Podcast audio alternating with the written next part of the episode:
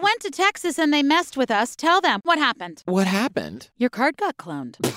I completely forgot about that. Sorry. I had. You I, forgot about it because we had so much time, but Texas wanted to mess with you. yeah, baby. They th- somebody s- stole four hundred dollars out of my account uh, at a gas station. Who can spend $400 at a gas station? I'll tell you here. Oh no. You know how many cans of Sprite that is? it's my favorite. It's delicious on a hot summer day. It's really refreshing on a winter day. Okay? Bobby Lynn, it's our cold open! oh, for those of you not on the Patreon, Bobby Lynn, she's a new member here at the Obsessed Network at OWD. She comes in every once in a while. Well, it is fitting that I'm on a podcast about crime, because I was the victim of crime. Well, if you don't know who Bobby Lynn is, that means you're not on our Patreon. And if you want to join our Patreon and meet this character, that was held up at knife point, apparently, on I Almost Got Away With And It. I still ain't seen that $143. You can join our Patreon by going to the Disappeared Pod and clicking the Patreon link for more episodes of Joey and I. It gets a little spicy, gets a little crazy over on the Patreon. We have over 100 episodes ready for you to download and binge. Bobby Lynn, what is your favorite episode? Oh, I can't listen to none of your episodes. I've been traumatized because a man stole my last box of cheese. Uh, it's just more of that. So if you feel like doing that, go ahead and join us. But here we are. We are back from our tour. Yeah. We got to meet so many dumb bitches. How was tour for you, my love? Let me tell you something. I don't open mouth kiss, but I hugged everybody. Yeah. I love to hug. And now I know why God gave me these monkey arms. Yeah. It was to wrap them around each one of you. They're more of orangutan, but we got to see so many down bitches live and in person. Didn't I tell you we have the best listeners in the world? We really do. We really Everybody do. was pretty rad. Thank yeah, you I said rad. so much to everyone who came out. We had a blast and we can't wait to do more of it. Should we get to the episode? I think so.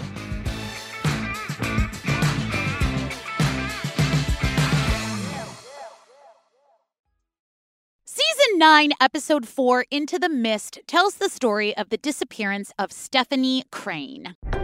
Stephanie's an independent, bubbly nine year old who prefers cowboy boots to dresses.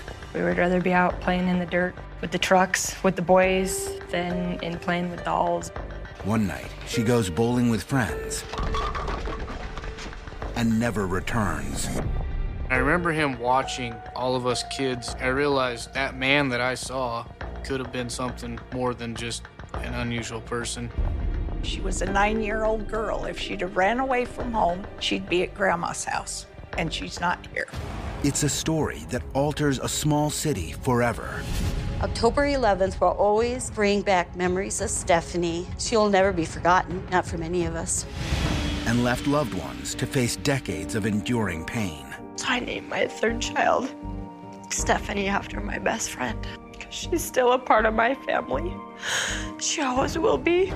Now I'm giving y'all a warning now. Uh oh. I hear the Southern in your voice. I've What been is in it? 'Cause- Texas. we just came back from Texas just yesterday. You've Yeah. got it in your bones. It's there. You know, I don't know if I'm going to make it without crying. Usually it's you that's fighting your tears back. Yeah. I don't know if I'm going to make it. Yeah. But I'm going to try. We're going to try. So here we are on October 11th, 1993, in Chalice, Idaho. Population of 1,000. Let me say that again. Wow. Population of 1,000. Being in a small town like that, I don't know if we have any listeners from a small town that small, but that's like being a part of a group chat you never asked to be put on. But they show us some outside pictures of Idaho. Honey, that looked like a postcard. It's beautiful. Didn't it look beautiful? Yeah, rolling. Oh my stars, the water crystal clear. I've What did never I just s- say? I'm rolling. I'm, I'm I know- rolling. I know what you meant. but they tell us that the closest town is an hour away. Honey, if you put me an hour away from a McDonald's fountain diet Coke, you are putting me in harm's way. Could you imagine forgetting something at the store and you're like, oh God, well, I'm not going back. Well, I'm let me not- tell you though, if there's a zombie apocalypse, this is where you want to be. Why? Because it's going gonna take a long time for them zombies to get you. Oh, where did the zombies go first? Big cities. Didn't know that. Yeah. Good to know. you've never Guys- watched. So obviously, you've never watched The Walking Dead. No. And they also tell us that in this small town, everybody watches out for everyone. I was like, I mean, you don't really need TV. You just look at like someone's backyard, you know? You're just like, what's going on over there? Listen, if I lived in a small town, uh, population a thousand, my welcome mat would say, "Mind your business and don't talk to me at the Kroger." I guess. I, guess it's gonna have to be a large mat. I feel like your match should say that no matter what. But okay. October 11th, 1993. Around 3 p.m., nine year old Stephanie Crane finishes school and goes with her friends to the bowling alley just across the road. We all walk to to Chalice Lane's bowling alley to do our elementary bowling league. We bowled three games. A lot of the times we all ordered food and, and ate together. So we hear about nine-year-old Stephanie Crane. We see her picture, and she's just Oh an my angel, God. just like scrappy, a little scruffy, and gorgeous. I know, just like her little hair, like you could tell that she took a picture after she's been outside running around. Just the cutest little so, thing. So cool. And Luann Barry, who's just a resident. Yeah. They just say resident. I was like, is this the Scoops Daniels case where they just have a bunch of people there? And we learned that she finishes school on this particular day and she goes to the bowling alley across the road from the school for bowling league. Yeah, so just to give you a timeline, school finishes it at three, and then the whole league uh, in Yeah. her grade walks across the street to their elementary bowling league. that Bowl- sounds fun as That- hell. uh, bowling is the only time you can play with a bunch of balls with no judgment. I see what you did there. Yeah, you like. I just say I do love bowling, but I have very teeny wrists, so Ah, I'm not very Jesus good at. Christ. I do. It's true. so Stephanie's friend Brandy Bennett is here. She's all grown up. yeah. And she says, you know, we bowled three games, we ordered food together, we ate. They were having a blast. it honestly sounds like so much fun. It does sound like fun, but that's when Christopher tells us that Stephanie is definitely not a girl's girl. Didn't he say girly girl? No, I think he said a girl's girl. Stephanie is definitely not a girl's girl. What does that mean? I don't I don't blame Christopher, he's just following the script, but I was like, you uh, you are very nice to Christopher. You give him lots of benefits of all of your doubts, and I just yell at him. but I'm like, oh god, I hate when we have to inject the gender norms. I know. I said before on an episode where I said that I didn't like tomboy. I like. I want to change that with like young feminist icon. and some woman messaged me and they're like, "I like the name tomboy," and I said, "That's fine. I don't like a name of a girl being put in proximity to a boy." You Yeah, know. I mean, it's just interesting because gender is so. I mean, like, if a little boy wants to play with dolls, let him play Yeah. with dolls. Yeah. If a little girl wants to go fishing, I, I mean, those things shouldn't be like, oh, that's what a girl does and that's what a boy yeah, does. You know yeah, what I mean? Totally. But she, but they all to say, you know, she Grandma Hazel is here. She ran around with dad all the time, went fishing, hunting, rock picking, very outdoorsy. What? How do you pick a rock? I don't know. I mean, the fishing and hunting go on, but it's like, what are you? I'm going rock picking. Okay. What? you just, you pick rocks? I don't know. Okay. I just didn't know that was a named hobby. I'm sure I did it as a child. Yeah, no, that wasn't for me. But friend Brandy says that they like to play sports with the boys and play in the Yeah. dirt. And she says we weren't into dolls or like doing our hair nails, which was the opposite for me because growing up, I, I played with my sister's Barbies. I used to give all of her Cabbage Patch dolls, lost their pigtails, and I gave them bobs. I'm sure they looked adorable. I don't know No, about I that. don't think so either. and they show all these old pictures of her. Oh, she was so weensy and So so, cute. cute. she was a sweetheart. She made friends with boys, girls. She didn't care. She Yeah. was really loved. Yeah. And that's when we hear about Stephanie's father, Ben. Right. And he worked in the mines and he also did taxidermy. Can I tell you? What? I'm kind of fascinated by taxidermy. I mean, love is fleeting. Taxidermy is forever, honey. Her mother, Sandy, is a homemaker. They have three younger daughters, ages two, four, and six. Stephanie was closer to her father than she was her mother because there was the younger babies coming along and I think Sandy was busy with them. Her friends say that Stephanie has a unique relationship with her father. They was always joking with each other and teasing each other and playing around, just happy, you know, loving. and so also we hear about Stephanie's mom, Sandy. She's a stay at home mom. Yep. And Hardest they- job in the world. It is a full time Oof. job. I, y'all have my respect. And they have four kids, including Stephanie. And at the time, It's a lot of it's a lot of kids. kids. Well, I was one of four. It's a lot of kids. It's a Oh, lot. And I was always like, it's too crowded. Get some of these people out of here. That's why your mom's lost her marbles. Truly. You guys took them all. God love you for thinking she ever had them. And so at the time, they were two, four, and six. It's a lot of kids. It's a lot of kids. She was really close with her dad. She was also very close with Grandma Hazel, who's here. We learned that she loved to ride her bike all over the county. And then, you know, Christopher says, "You're not going to blame Christopher. I will. I, I will blame Christopher." He says it's a town where they. It's the rare kind of town where people don't lock their doors.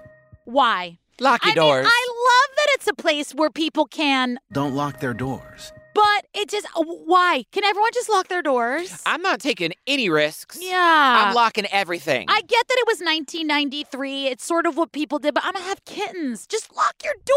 Just lock them.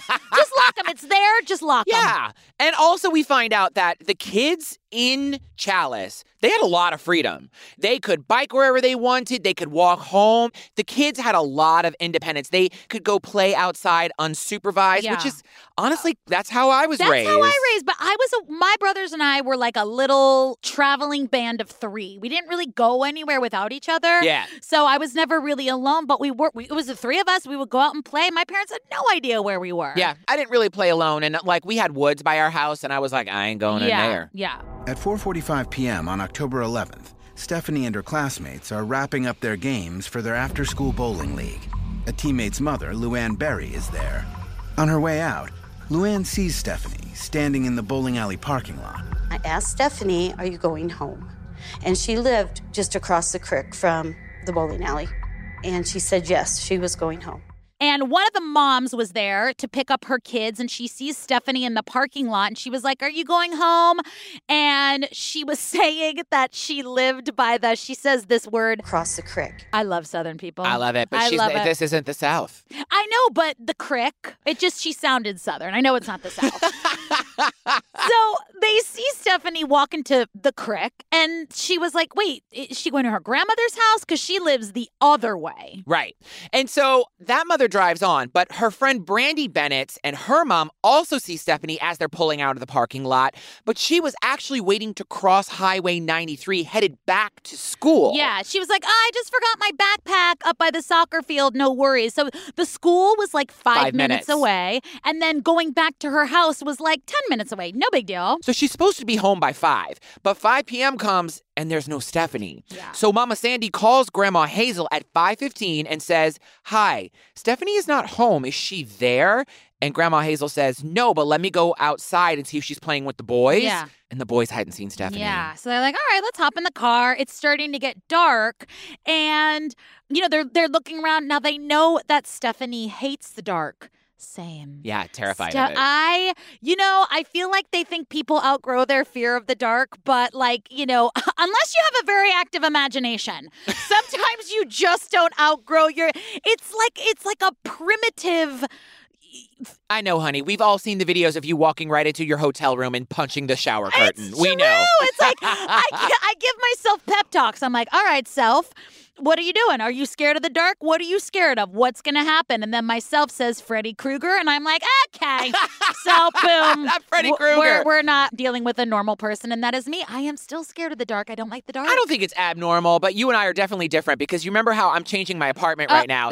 And my apartment before, when people would come by, they're like, What's the theme? I'm like, Well, I wanted it to feel like Mima's house. I Yeah. really did want it to feel warm and cozy like Mima's house. Yeah. And then Charlie Sutton came over and he goes, So you've painted your entire place black. Yep. What are you going for now? I was like, Well, now, Coffin chic.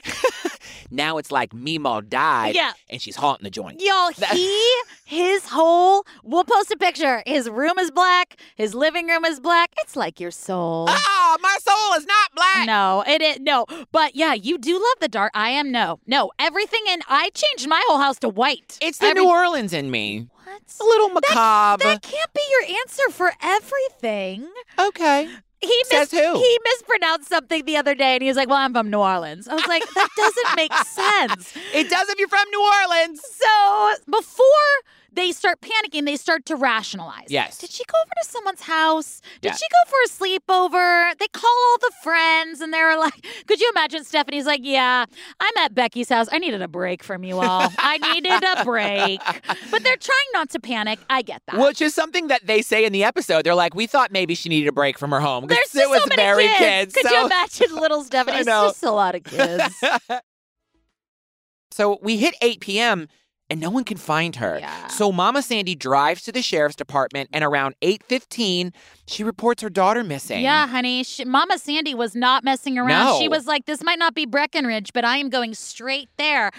And the sheriff's department, they got spring into action. Yeah, they, they- are like, all right, let's go check the creek, see if she fell in, which how scary. Really scary, but it's also dark, remember? So it's Yeah. very hard to see. And that's when we meet Linda Dubiel of the Custer County Sheriff's Office. Sheriff's Office dispatcher Linda Dubiel immediately calls in Custer County Search and Rescue, as well as the fire department. Townspeople also join the hunt for Stephanie. So it was probably about 50 of us at the time.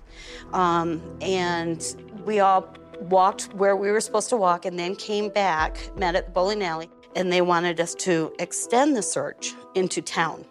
Knowing that time is of the essence, search teams use every means available. And she calls in search and rescue and the fire department, and they're out there trying to find Stephanie. Honey, they were messing around. They were not like the- good on y'all. Yeah, they had flashlights. They were going from the bowling alley. They searched the Salmon River. Now I'm unsure if it's called the Salmon River because there's salmon in it, or if it's the color of your pots and pans.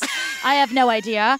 But they searched I would be it. concerned about a salmon covered river. What did I just say? Covered river. this river's covered in salmon. Just like Joey's caraway pots and pans. Joey, guess what? so at midnight, they aren't able to find I anything. know. And so they call off the search.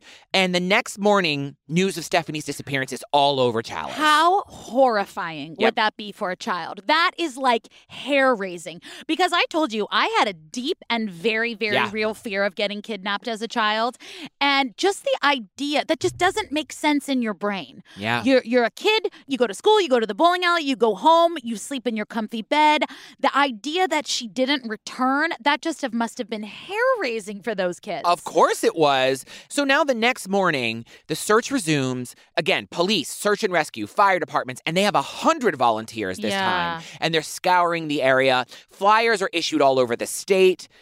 And that's when a report comes in of an, a vehicle that no one recognizes. Then, suddenly, a curious sighting near the school gets investigators' attention. A vehicle that residents don't recognize is parked at the high school, a couple hundred yards from Stephanie's school.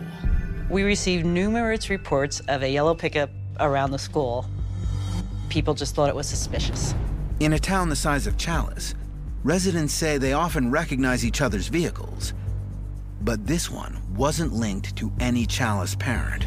Could you imagine, like, not only knowing everybody in the town, but knowing Knowing what their- kind of yeah. car everyone drove? They're like, "Hi, Lucy, did you get a new pair of capris? I noticed I, I don't recognize those capris. Lucy got Lucy got new capris.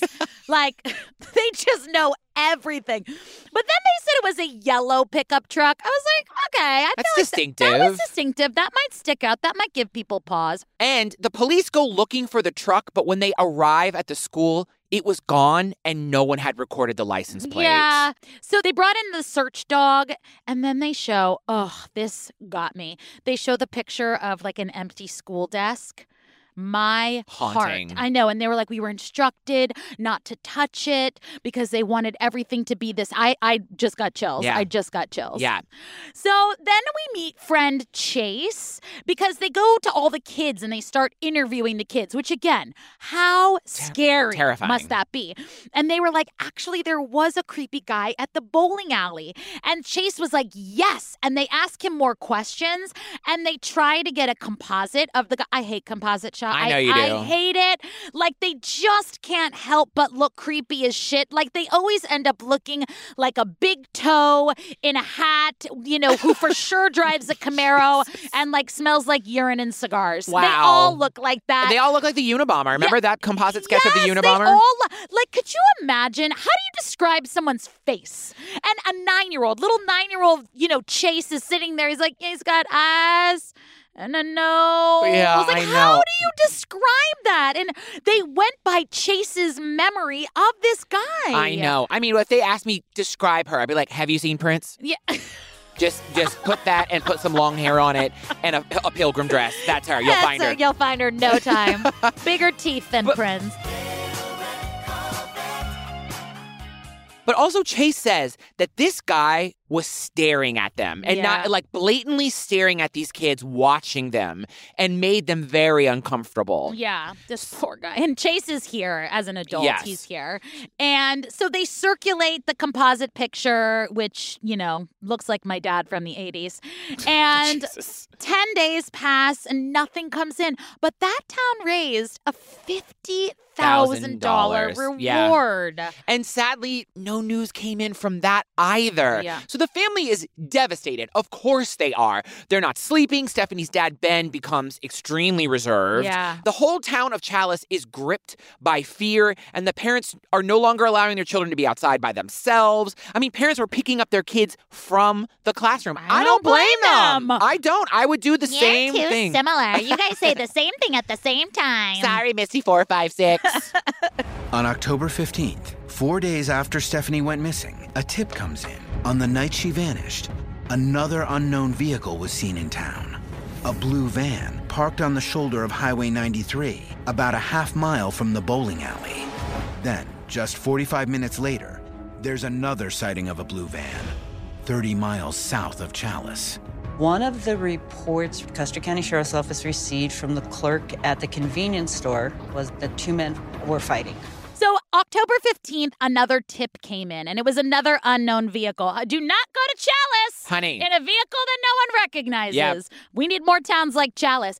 So, a half a mile from the bowling alley, they saw a blue van. Then, that same blue van, or one matching its description, was seen like 30 miles away. And when the police showed up to go and try to find this van, it was gone. Yeah. And here's the thing that you have to remember Stephanie disappeared in October, which is the middle of elk and deer hunting season in Chalice. So they have a ton of people from neighboring towns and cities in and out of there. Mhm. So it's a lot of people. Yeah. So we fast forward a year to September 27th, 1994, and it's just before what would be Stephanie's 10th birthday.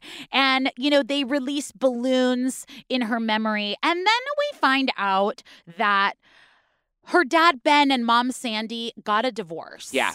And this is not uncommon Yeah. the stress of a family, the stress, the sadness, the depression, it's really, really common. Grandma Hazel is there just saying that, like, the family was just really going through hard times. I mean, I don't know how, as a mom and dad, Yeah. and your child has been missing and not passed away, there- there's no answers, but just ripped from your arms. Yeah. How do you keep going? Yeah. And you have three kids Yeah. and bills. Like life keeps going. Trying to do that while coping with this. Lo- I mean, I under- yeah. and also it ma- when you're when you're upset, you tend to take things out to those you're closest to. Yes. Which is why you are my punching bag Thank you. for my for my emotions. Lucky me. the amount of times Joey says, I think you're tired. Maybe you also need to eat something. I need to carry a bag of peanuts in my purse. Be like, here, munch on these peanuts, Yeah. you old buzzard. She, she's not mean. She's just hungry. give, give her a chicken finger. She'll be fine in five minutes. She's not mean. She's just from Jersey. Anyway. So sadly, in May of 1995, Mama Sandy moves to Reno, Nevada, where her health started to decline and she eventually passed away from blood clots in her lungs. I have to believe some of that is caused by stress. Oh, I believe it, it too. has to be. And so their family is just having trouble, you know, getting their life back on track. And now the family had complained that law enforcement wasn't doing enough to help solve this crime. And law enforcement, hold on to your butts. I hope you're sitting down, says, well, One of the things that we complained about was the fact we weren't being kept in the loop. And the state's attorney general said, you know, according to our office, there's no proof there was a crime committed here. I said, Yes, there was a crime committed. They said, Well, maybe she ran away. And I said, No, she didn't run away. She was a nine year old girl. If she'd have ran away from home, she'd be at grandma's house. And she's not here. The district attorney of Idaho. Yeah, it was like "Ugh, I don't. We don't know if a crime was committed. Yeah. and the family was like. Come on, my what? Yep. What do you think happened with our nine year old? Like, she couldn't handle life, so Yeah. she decided to up and disappear herself and go start a new life Yeah. somewhere else in Boise? Like, what? It doesn't make any sense. No! And then they were like, maybe she ran away. Yeah, because a nine year old was like, you know what? Our bowling league is not doing well. Yeah. I got to get out of here. I hear Toledo's nice this yeah, time of it's year. gorgeous. Here I go. Like she's got that little stick with the hanky in the back. You Yeah. know, I t- I once I ran away with some hot dog buns and some grape juice. It's a lot harder than it seems. And poor Grandma Hazel was like, yeah, if she was gonna run away, guess what she would run away to? Mama's house, right. No, she didn't run away, you fuck ups. And like the law enforcement was like, welp. And the family was like, welp, welp, what? Well, they didn't want to take accountability. No, They didn't I mean, want to like, take accountability. a cri- they full out said we don't know if a crime had been committed. I'm sorry, that town would be named Marshtown if it was they had said that to me because I would have lost my fucking marbles and sued everybody who had anything to do with that. Could you imagine? We don't we don't know if a crime had been committed. yeah. Oh, would you like to see a crime? Because I'm about to shove my whole foot up your ass. Yeah. So the case goes cold until about early 1997 when the sheriff's office gets a potentially huge lead. But in early 1997, the Idaho Department of Fish and Game alerts the sheriff's office with a potentially huge lead. They have a hunter named Keith Hascock in custody for unlawful possession of wildlife. Inspectors have found a cache of pornography among his belongings, some of it appearing to depict underage females. What's more, they believe that Hascock was in the Chalice area four years earlier when Stephanie disappeared. And so they were like, maybe he was also in Chalice at that time.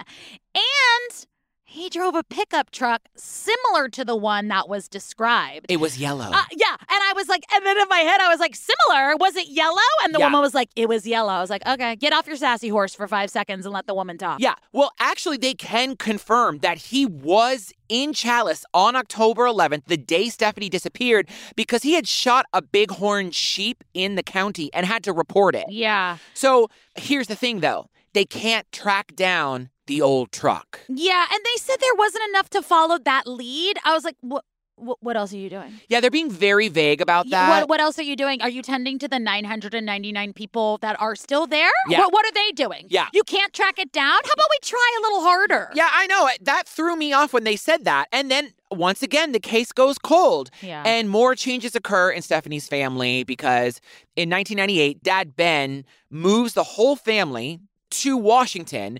And, and honestly, I don't blame him. I'm sure he probably was like, everything reminds me Yeah. of my ex wife, my missing daughter. I need a fresh start. Yeah. You yeah. know? And Grandma Hazel and Grandpa Earl stay back and they basically were like, I mean, maybe she'll come home. I know. Oh. It was it was heart wrenching.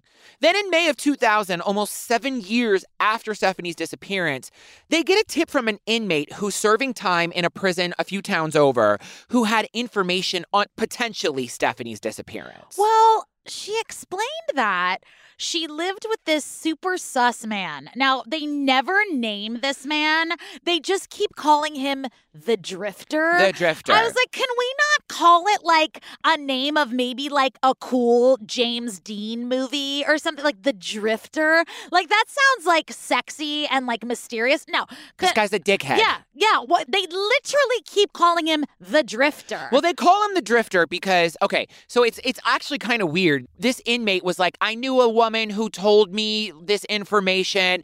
They finally pull her in and have a conversation with her, and she lived with this man. And the reason they called him the drifter was because he drifted between Idaho and Oregon. I still don't like the name. oh, I don't like said it the either. Drifter. Hey, I'm the Drifter. Yeah. No, you a weirdo. You're the creepy guy. Yeah. We're gonna hear more, but like you're the creepy guy. Can we call him creepy guy? well, well, he is the creepy guy Can someone because Uh. tweet at ID to have them change? Could you imagine it just says every time they say the Drifter, say you say Drifter. Ready? drifter. creepy guy. like it just just a really bad VO, just like creepy guy. It's so weird. Stop It is calling weird. him that. Well, he is a creeper because basically this woman was like, When she lived with him in Nampa, Idaho, she found his behavior extremely suspicious. That's when we learned about this basement. Nobody allowed down there. He wouldn't let anybody down there, and people heard a girl crying down there. The roommate says neighbors believed someone was being held captive. She says she asked the drifter why he always kept the basement locked, and his answer was troubling. He said that it was his daughter. She was being punished for running away or something like that. she said that he had a basement that no one was allowed into. the And minute you say I'm not allowed somewhere, I'm going there. Oh, The minute you leave, absolutely. oh, I can't go in here? No, never. I'm going with a flashlight because Yeah. I'm scared of the fucking Oh, dark. of And course. I'm going with some friends. Okay, no, I won't go in the basement. What's in this fucking basement? and so one day the woman asked him, she's like, "Why won't you let me go into the basement?" And this is what he had to say. He was like, "Oh right, the basement," and I thought it was gonna be all Beauty and the Beast. He's like, "That's where I keep my library, little town." No, he was like, Oh, "Oh It's right, right." forbidden. yeah, it's forbidden. What's in the West Wing? It's forbidden. No, he was like, "Oh, you know what? Fair question. You heard the screaming and the crying. Yeah, that's my daughter, and I'm punishing her for running away from me. Um, do you want peas or carrots for dinner?" Mm. Imagine. She's like, wait, what? Yeah, he just said it. He was like, yeah, I just I keep her down there. Don't worry about it. Um, but I I'm making a lovely spaghetti bolognese. Do you want? I mean, I, I- I- what do you even say What- to that? what- exactly what you just said. The stutter and this. yeah. So of course she waited one day for him to leave, and when he left the apartment, she went through his things, and she found some Ugh. fucked up shit, including young girls' underwear. Uh, you're disgusting. I hope wherever you are, you are. I hope you burn in hell. I cannot imagine. I don't understand people who prey on anyone, let alone a child, the innocence of a child, a child who can't defend themselves. Like, what is wrong with you? Yeah. So obviously, this woman was like, I was terrified. I didn't know what to do. So I ran away to get away from this man. Yeah. She and they were like, was That Stephanie. Yeah. Oh my gosh. It's horrible. But I mean, to be fair, I'm not I'm not blaming this woman, but she should have followed her gut, right? I mean, she already said it was weird, it was sus, you know, like I don't know. That just all sounds so and she scary. also had children. Yeah. And she didn't want her children to be. But they didn't actually specify if the children were there in the house. No, with they were her. very vague on that. Yeah. So in April of 2000, Canyon County detectives dig into the drifter, th- that asshole's past. Yeah. And they discovered that back in November of 1992 in Portland, Oregon, he was arrested for sexually abusing his daughter. And this gets even worse. It Like gets even I, I worse. mean, really, I'm dead ass serious. If you if you have a lot of anxiety or if you have uh, rage issues, I recommend uh, taking his Xanax now. Yeah, yeah. And w- we'll wait. Ding ding ding ding ding ding ding ding ding ding ding.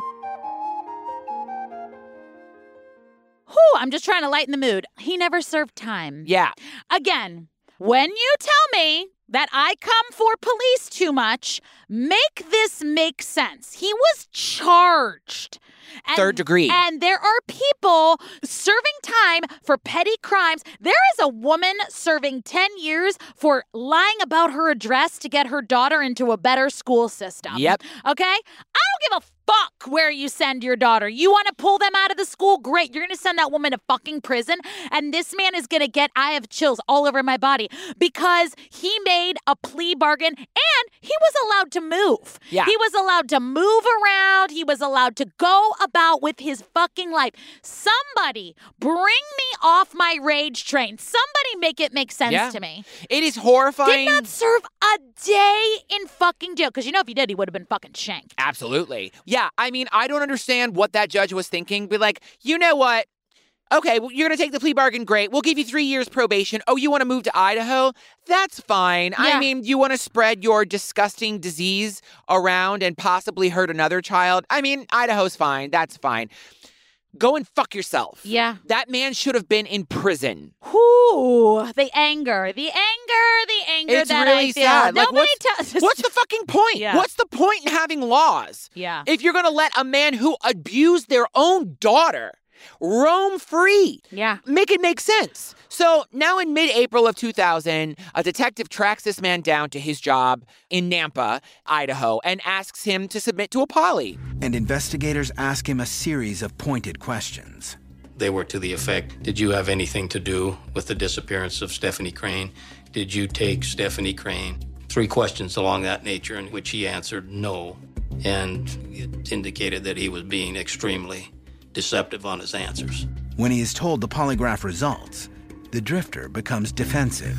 He became kind of irate, argumentative, you know, tried to explain why his answers come up deceptive. Honey, he failed that poly. And then he became aggressive with investigators when they pushed further. Yeah, and irate. He became irate because he go piss up a fucking rope. Yeah. Yeah, because your lies didn't Go work piss out. on an electric fence, you piece of shit. Yeah. So then a week later, they get a search warrant issued for that guy's former apartment where, you know, they said that they thought maybe someone had Right, been held hostage right. in the basement. They fully inspect the basement, couple mattresses, they find bloodstains on the mattress. They cut it out, they send it out, they find a rope with fibers uh, or hairs in it. They send it all to the lab. 2 months later, they come back and they say this. they find that the blood work was inconclusive. Yeah. They couldn't tell if it was human or animal. Now, I don't do anything scientific. I sit in front of a microphone and I squawk and I leave those really important jobs to people who are doing really important things. Yeah. But you do still have one job, right? Absolutely. Like, and you're supposed to be quali. You couldn't tell if it was animal or human. Wow, I, Yeah. I I I don't know shit about shit, but I feel like you should definitely know how to do that. Yeah. I mean, like. I, wh- I, th- it is. I am. I'm in a coma at this point. Like I've. j- I'm still in a coma from all. My of this heart breaks for information. poor Stephanie because it just feels like so many people dropped the ball for this sweet angel. Also, the hair sample that they found, it didn't have the follicle. So they couldn't determine if it was Stephanie's. I've so- also never really heard. I mean, I feel like they are aggressively mediocre at this job. Well, maybe the, the science has advanced now. You know, maybe technology is way more advanced in forensics and they would be able to say, Jane, tell me. Jane, I know you're listening. Jane, you'll have the answer. Tell me because you oh work in forensics. yeah, Jane from San Diego. Yeah. Um, uh, I just, it's hard. It's hard because it feels like several times they get close and then, yeah. Yeah, so they don't have enough to arrest this fucking dipshit pasta strainer, fucking poor excuse for a man. Because whatever happened down there, it wasn't good. No. If it didn't have anything to do with Stephanie, that's one thing. But something, there were mattresses down there. I, I, A mattress with blood on it, yeah. that is a, a telltale sign. A month later, Idaho State Police and the FBI are back in Chalice. They show a photo lineup to Tina Foster, who was working at the bowling alley the night Stephanie disappeared. When asked if she sees the suspicious looking man, Tina points to the photo of the drifter, but says she's not 100% certain. With no positive identification or physical evidence like DNA, investigators don't have enough to arrest him for Stephanie's kidnapping. The first picture she points to is the one of that guy. Yeah. And then she says three words. Not one, was it four words? Not 100% certain. That's Yeah. not four words. That's Yeah. four words. Yeah. Then she says four words. Not 100% certain. yeah. But were you? Because you went right to him. Yeah. I feel like that was a little bit of mind fuckery. It's him. Oh, I don't know. But it was. You went right to him. Right. That can't be a coincidence. Yeah. Oh, so they can't. I can't physically do this today. They can't arrest him. No. Why? Why not? Just guess. We have enough people in jail that are serving times for crimes they didn't commit. I'm pretty sure he committed this one, so why not? Just arrest him. Well, I mean, we Fuck still. around and find out later. Sh- well, that's not how this works. Well, and I that's don't why know. you're not in law Yeah, enforcement. that's- so. I, he just looks, a- sir. He drives a Camaro. Ma'am, we can't put him in jail for driving a Camaro. Why? Ma'am, because we just okay. Well, I don't like this game. Ma'am, this Oh. is the law. and then that's what I get arrested and disbarred. What is it called? I have no idea. Where Yeah. are we? Hello. I'm so glad I'm here with you, Ellen. I am. I'm canceling my subscription for today. For today as a day, I'm canceling my subscription. So then in June of 2002, the police are in a chase with Keith Hescock. Oh. Remember that guy? Bonneville County Sheriff's deputies are in hot pursuit of Keith Hescock, the hunter who was arrested for poaching and possessing pornography of seemingly underage females. Now, Hescock is suspected in a horrific sex crime. He had kidnapped a little girl from Idaho Falls. He had raped her. He handcuffed her to the bed, and he left and went to work. He had told her that he had done this before, and he killed the little girl. And he told this victim that he had done this before and that he killed that girl. So when he left, she got a hold. I mean, I can't imagine being in that position and trying to figure out how do I get out of this. Yeah. This girl had the wherewithal to grab a fire extinguisher, which was close by, and use that to break the handcuffs, and she escaped. Yeah. Fucking amazing fucking down bitch. So the cops were waiting for this fucking piece of trash at his house and he took off. Yep. He took off in like it looked like a moving van or well, something. we see. Yeah. We see the dash cam. Yeah, and it's like a high speed chase. He gets out of his car, shoots the dog, shoots a police officer, and we see this poor man, this poor police officer hobbling, Yep. saying, like, I've been shot, canine down. And then he shot himself. And uh, we see him do it. Yeah. Like we see him do it on the footage. I was like, I mean, you don't see the gun, like, but you see him drop to the ground and roll. I, I, it was all of it was way too much. Yeah. So now we won't ever know if he was involved in Stephanie's disappearance. Yeah. But I'm just like, That is a specific kind of rage. To, we don't know, of course. Yeah. But to, you did something, you motherfucker. Yeah. You did fucking something and you knew it was wrong because you fucking ran. Yep. And he said to that little girl, I've done this to a little girl before. Yeah. I don't even begin to try to understand what happens in someone's mind that would assault. I mean, from the bottom of my heart, I don't give a fuck. I don't give a fuck either. I don't give a fuck. From Yeah. the actual bottom of my very, very large heart, I don't give a fuck. Yeah. I hope that man is burning in the deepest, darkest depths of hell with gasoline panties on. Yeah. And I don't grieve for someone like that. I just, you know, the thing is, is that I just don't understand what happens to make anyone want to physically harm anyone Yeah. in that way, especially a child. Yeah. What is wrong with you? Oh. So, in 2003, Grandpa Earl passes. Yes. And they get a stunning lead. Christopher, you said stunning lead twice in this episode. I'm going to beg you to get off my nerves for five seconds. I love you. I'll see you at Obsessed Fest. In December 2006, 13 years after nine year old Stephanie Crane vanished, a new and unusual lead suddenly surfaces. A man in Thorn Creek, 165 miles from Chalice, left a suicide note stating that years earlier, a friend of his named Kevin Mooney told him he had kidnapped a girl named Steph in Chalice and killed her.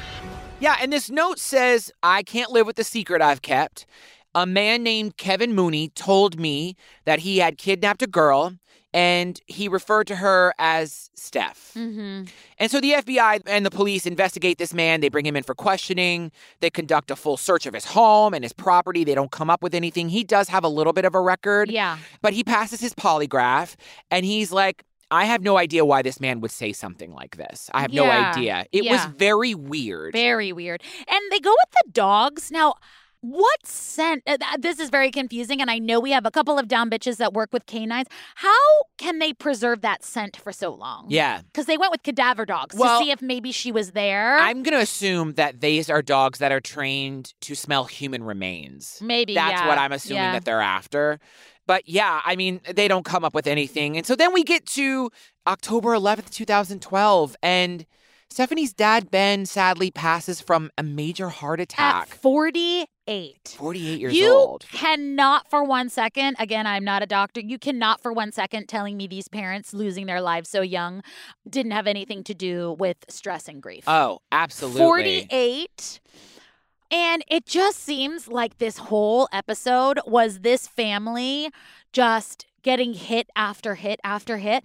And, you know, it is quite a short episode with a lot of really weird leads that Yeah. don't actually lead anywhere. Yeah. It's like, honestly, it, the only thing I can equate it to is me starting a, pro- and I'm not trying to be funny, me starting a project with ADHD. Yeah. Because I will start a project and like I'll start, you know, cleaning out my kitchen cupboards. And then I'm like, you know, and then I'm like, oh, my closet hasn't been cleaned out yeah. lately. I mean, I Like, do the same thing. how are you guys not finishing all of these things? They're like, well, no, it just it didn't. We just uh, it didn't seem like they did anything. No, yeah, sorry. it's it, this case is spread far and wide, and there's nothing tied up. It's all loose ends. so June 2016. They go to interview the drifter. Yeah. I don't want to say it. The creep with the girl in the basement, and they don't tell us what happened. Yeah. I was like, who are you protecting? I get it. You know, innocent until proven guilty, but like, you know, it's him. Well, the investigator says that. He's like, Yeah. we really believe that this guy was involved in Stephanie's disappearance, and we've gotten him so close to confessing, but he won't just like we can't quite get him there. What? Okay, so so take him to court. Yeah. Why aren't we taking him to court? We love yeah. court. Yeah. Don't don't we love court? Like I don't understand. Like who are you talking to? Are Yeah. you consulting your fucking unicorn? yeah. Like what are you doing? Who are you consulting? There's a lot of conversations about conversations that are quite vague. Yeah. And I'm like, I don't understand. But I mean, I guess they're all trying not to get sued. And you know, they reference the three girls from Ohio Yes. from a couple of episodes ago. And Grandma Hazel was like, you know, those girls were found. And that is the hope that Grandma Hazel holds onto is that horrible Cleveland torture place. She was like, maybe she is coming back. Yeah. She also says that, you know, this has changed my family for forever. Yeah. And we don't stay mad at each other. You know, when we say goodbye, we hug, we say, Mhm. I love you because life is too short. And you never know. You just never know. And I mean, my God, when she said that, it just made me think of my dad. Yeah. Do you know what I mean? Yeah. Uh, I'm grateful for the last conversation I had with him, but also it's it's it's hard. It's hard. I say we all have to draw boundaries with people that in our family sometimes because sometimes people are a little too comfortable. Yep. But I do believe that I always say I love you when I get off the phone with you. Yep. If you love somebody, tell them. Yeah. And if you're upset with somebody, heal it. Yeah. It's, you know, it's not worth it. What I'm talking about is people in your life that you love and cherish. Don't let the sun go down on your anger. Yeah. We actually do need those reminders. Yeah. You know, you need those reminders to say, you know, when someone pops into your head and um, you just text them and you just say, hey, you popped into my head today, thinking about you, don't know, you know. So wherever Stephanie Crane may be, because this is still unsolved. In her memory or thought, I would love every down bitch listening right now. Just shoot a text to someone that you love and just Yeah. tell them why you love them. And I promise you, you'll make their day.